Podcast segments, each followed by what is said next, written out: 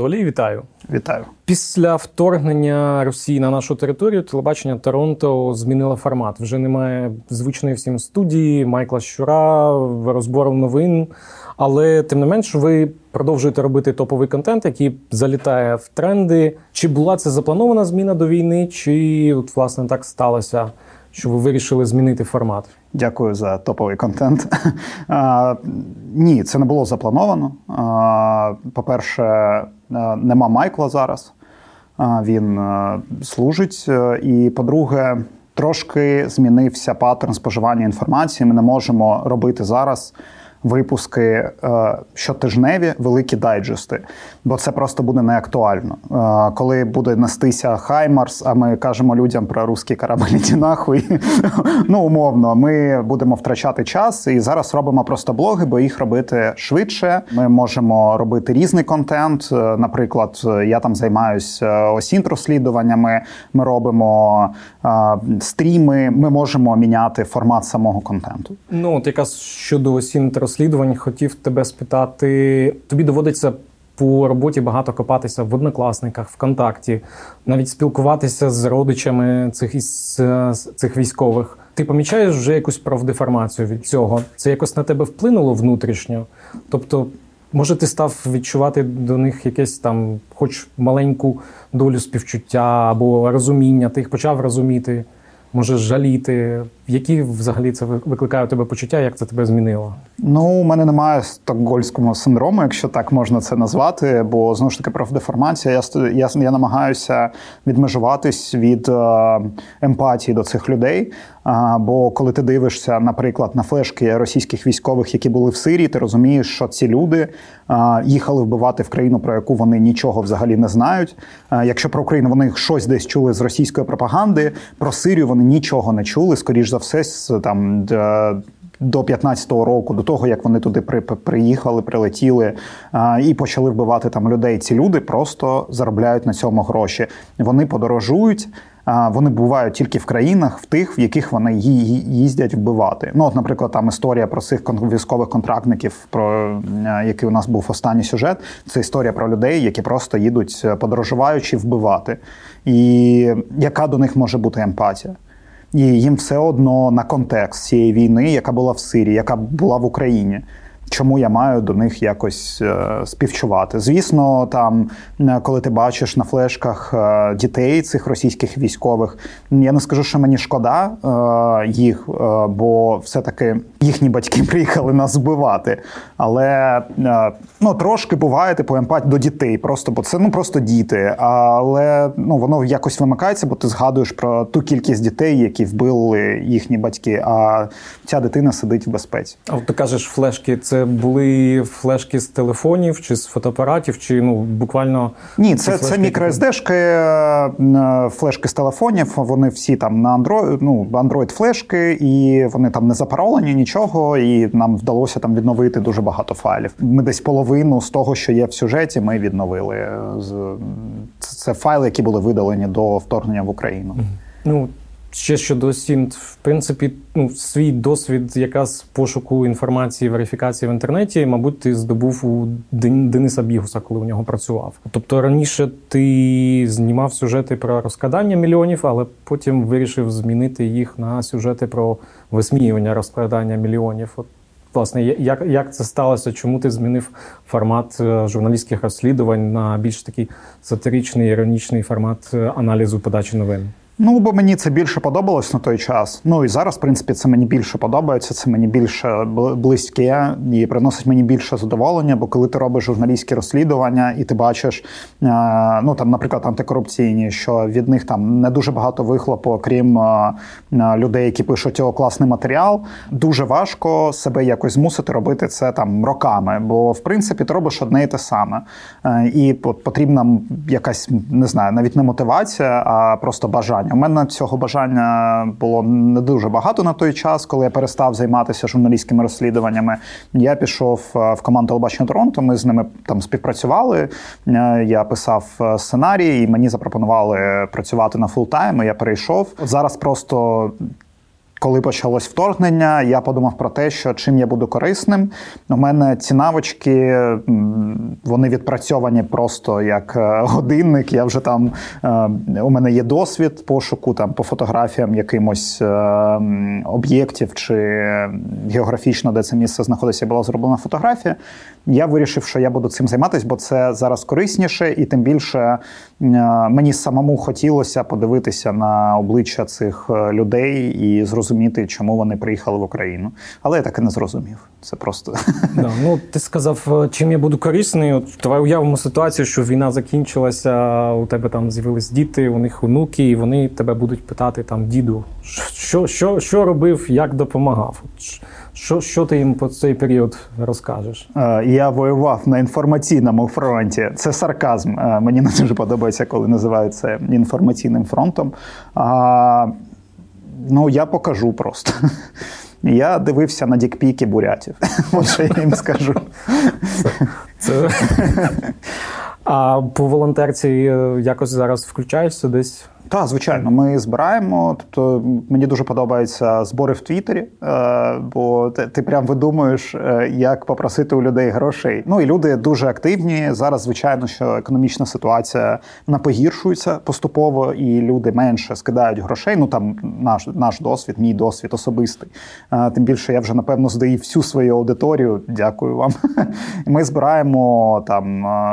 Знову ж таки, ми там невеликий фонд.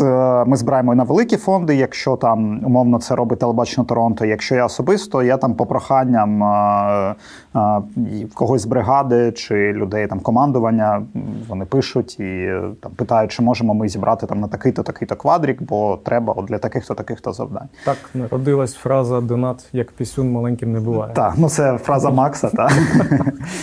але епічна. А з якось з е, нашими органами співпрацюєте зараз? От якраз по сінту інформаційно. Ну, ми співпрацюємо. Це не можна сказати співпраця, тобто е, ну, системна співпраця, скажімо так. Е, наприклад, ми по одному з сюжетів ми допомагали ідентифікувати військового злочинця, який воєнного злочинця, який намагався зґвалтувати 16-річну дівчинку на Чернігівщині. От е, Ми там шукали, де він живе. Про це є матеріал, але це ну не те, щоб співпраця. Просто там через свої джерела ми отримуємо там якусь кількість е, інформації, яка вже була на знайдена слідством. Ми там докопуємо щось і робимо з цього історію, сюжет. Ну, це не можна сказати системною співпрацею, тобто я не не, не, не, не оформлюю юридично справи. Зараз, мабуть, у багатьох українців є таке внутрішнє відчуття, постійний постійний голос, який каже: там я недостатньо роблю для перемоги, треба більше. Чи є в тебе таке, що ти цьому голосу відповідаєш в такі моменти? Ну, звичайно, є. Наприклад, е, там я дуже шкодую і жалкую, що я там в перші дні, наприклад, е, не пішов е, в тероборону. Я достатньо незграбна людина, і навіть не так страх смерті, а страх того, що ти можеш випадково вбити там побратима чи ще щось. Бо у мене там немає досвіду. Я останній раз брав автомат в руки на ДПЮ. Воно всередині їсть, звісно. І от зараз, наприклад, е, там ми намагаємося таки поїхати вже на полігон і постріляти, взяти зброю в руки, бо там постійно ти на роботі, умовно, і ти просто не знаходиш для цього часу. Це блін треба. Навіть якщо не буде знову там, якщо мене не призовуть, наприклад, або не буде там знову повторного вторгнення на Київщину, тобі все одно це треба, бо у тебе сусід русня. Це просто must have. Це як не знаю, вміти читати. Да, Русня у нас сусід, і на цій війні ми вже побачили чимало жорстокості, яку жахи, які важко уявити і неможливо забути. Е, як ти проживаєш цю травму? Не знаю. Ну тобто, у мене немає рефлексії про те, як я її переживаю. Е, я думаю, що. Коли мені погано, я думаю про тих людей, кому зараз гірше. Ну, от, наприклад, там часто кажуть, це, от, е, в питання про, наприклад, профдеформацію кажуть про те, що а як ти тримаєшся от психологічно, там дивишся на флешку русні. Я сиджу, п'ю безлактозний капучино в Києві. Е, мені е, порівняно з хлопцями там чи з дівчатами, які зараз в окопах, мені ну, взагалі немає про що жалітися. Мої там батьки, вони е, в безпеці, моя дружина в безпеці кіт в безпеці завдяки цим людям, які зараз е, сидять в окопах. І, в принципі, я відганяю від себе якісь такі е, думки про те, що все погано і. Треба різати війни. Він. Мені немає такого. Тобто, я це важко психологічно Буча вдарила дуже сильно. Та в принципі, зараз я, от, наприклад, був контрнаступ в Харчі, ти одразу розумієш, що там будуть трупи цивільні. Трупи людей, які ні в чому не винні, просто прийшли ці мразі і застрілили. Все. Що тебе змусило за ці шість місяців заплакати? Е, що було причиною? Буча. Буча і взагалі фотографії. Ну, коли до тебе приходить розуміння е, кількості воєнних злочинів, е, це просто неможливо витримати із. Е, ну, можливо, у когось там інша психологічна реакція. От я не пам'ятаю, що на Бучі мене прям дуже сильно вдарило це і Буча, і фотографії там. Бо коли ми проїжджали Бородянку, я не плакав, але був дуже близький до цього. Коли ти проїжджаєш, наприклад, Бородянку, вона була менш е, там в медіа та висвітлення е, Бородянки, хоча було. І ти проїжджаєш це місто і бачиш е, ось цей будинок, дев'ятиповерхівка, біля якої знімався Зеленський. Там всередині від ФАБу, я так розумію, що просто зруйнований центр будинку. Ти розумієш, що всі будинки там такі. Це не один будинок, біля якого всі там знімаються. Це всі будинки, всі дев'яти там п'яти поверхівки, вони знищені. І там спали люди, наприклад. Там було якесь було якесь життя, його немає. Тут приїжджаєш це місце і розумієш, що ну жесть, просто жесть. Чи гумор допомагає все це пережити? І де межа між способом приглушити біль за допомогою гумором і повним відходом в заперечення, знаєш, в якийсь уявний світ, де все дуже смішно і ну, немає болю. і я думаю, що зараз неможливо від цього відмежуватися. Навіть за допомогою гумору, якщо ти будеш сміятись 24 години, е, у тебе підсвідомо все одно ці картинки будуть е, з'являтися і розуміння того, що ми переживаємо величезну трагедію.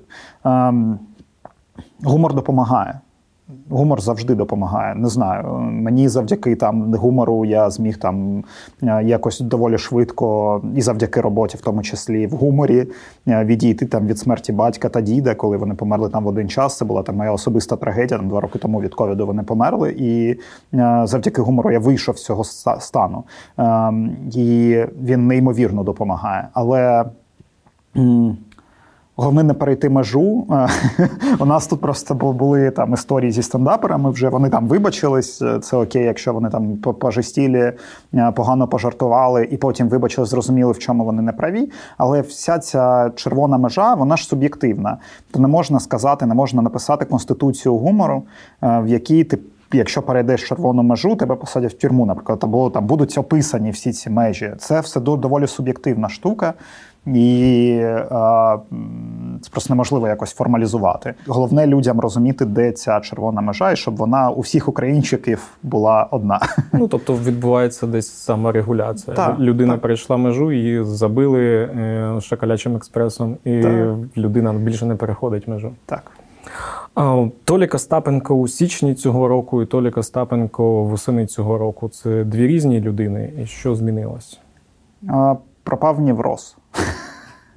У мене був е, е, в січні. У мене е, коротше було запаморочення голови просто так. І Я пішов до невролога. Вона каже: Ти дурак, з тобою все нормально, ти молода людина. Я пішов там, здав УЗД. Вона каже, через накрут війни. Ну, ти ти сидиш в новинах цілий день, і ти не знаєш, що тебе немає розуміння, що буде далі. Буде війна, не буде війни. І 24 лютого, пам'ятаю, там о 4 ранку я не спав. Я взяв. Ну я сидів в телефоні в Твіттері, дивлюсь, що почалась війна, почув ракети, і у мене всі мої проблеми проблеми е, зі здоров'ям вони просто зникли і до сих пір їх немає. Тобто е, мобілізувався організм, і у мене немає неврозу. Але я думаю, що вся вся країна подорослішала. По перше, багато людей е, зрозуміли насправді цінність життя. Воно було там, бо ми почали втрачати людей в 2014 році з Майдану. Але зараз та кількість людей, яка помирає, хороших людей, прекрасних людей, вона величезна. І багато хто реально переосмислив життя. Ну і напевно я теж. Тобто, я думаю, я подорослішав. Останнє питання, яке ми, мабуть, потім виріжемо, будемо ганяти в Тіктоці, збирати лайки, коментарі. Русні пизда. І це також. Але що ти думаєш про феномен Зеленського? До нього були питання, в принципі, у багатьох, там і у вас так само, як у програми, яка про політику дуже багато всього знімала до 24 лютого. Що думаєш про нього зараз? Ох. Красавчик. ну, я не очікував те, що він так себе поведе. Насправді. Я не думав, що він втече, як Янукович, але я думав, що він трошки зламається. Але людина а, мобілізувалась повністю, і людина не, неочікувано себе повела. За це ми всі і любимо Україну. Тому що в момент якоїсь катастрофи або там трагедії ми мобілізуємось, і ось ці перші чотири дні. Е, коли почалось повномасштабне вторгнення, такого єднання українців. Е, ну я не пам'ятаю. Ну майдан був звичайно, було там е, АТО в 14, після 2014 року, але такого єднання, що люди, які слухали Макса Каржа, такі все. Я не слухаю Макса Каржа, бо я українець. Але все це єднання, воно десь е, протрималось 4 дні. Потім почались почались чвари. Але це окей, бо немає такого суспільства. Є в північній Кореї, де люди ходять строєм, і їм дуже подобається все, що відбувається. Взагалі супер. Ми суп первинний, ми кипимо, і це дуже круто. А уяви був би зараз президентом Порошенко? Як би розвивалися події? Я думаю, блін, я не знаю. От я не знаю чесно, бо чи вірю я в щирість Порошенка? Ні. Але я думаю, що можливо великого наступу не було, все це все це заморозилось. Можливо, щось вони там на Донбасі просунулись. І я думаю, що цей конфлікт би заморозився, бо грали б в дипломатію. Але насправді якось е, моделювати цю ситуацію неможливо. Мені складно. Він би спетляв чи сидів би в Києві? Ой, я не знаю. Ну, чесно, я не буду тут говорити, бо я думав, що Зеленський теж спітляє. А Порошенко, можливо, б зараз вже ми сиділи б з ядерною зброєю, яку він купив за свої гроші. Армія, мова, віра і центрифуга. Так, це саме так. Як помре Путін? Як ти це бачиш? Ой. Я хочу, щоб він дуже довго помирав. Я не хочу, щоб він помирав так оп, і все. Це не прикольно. Бо. Е, Багато людей задумуються, що буде після смерті, але треба розуміти, що до смерті тебе не було, і ти, в принципі, нічого не відчував. І хочеться, щоб він відчував цей момент смерті максимально довго. Щоб прийшов залужний спочатку. Не, я не я не буду, бо YouTube забанить. Але я хочу, щоб це було дуже повільно. Отак. Толіку, дякуємо за щирість. Дякуємо, що був сьогодні з нами. Дякую.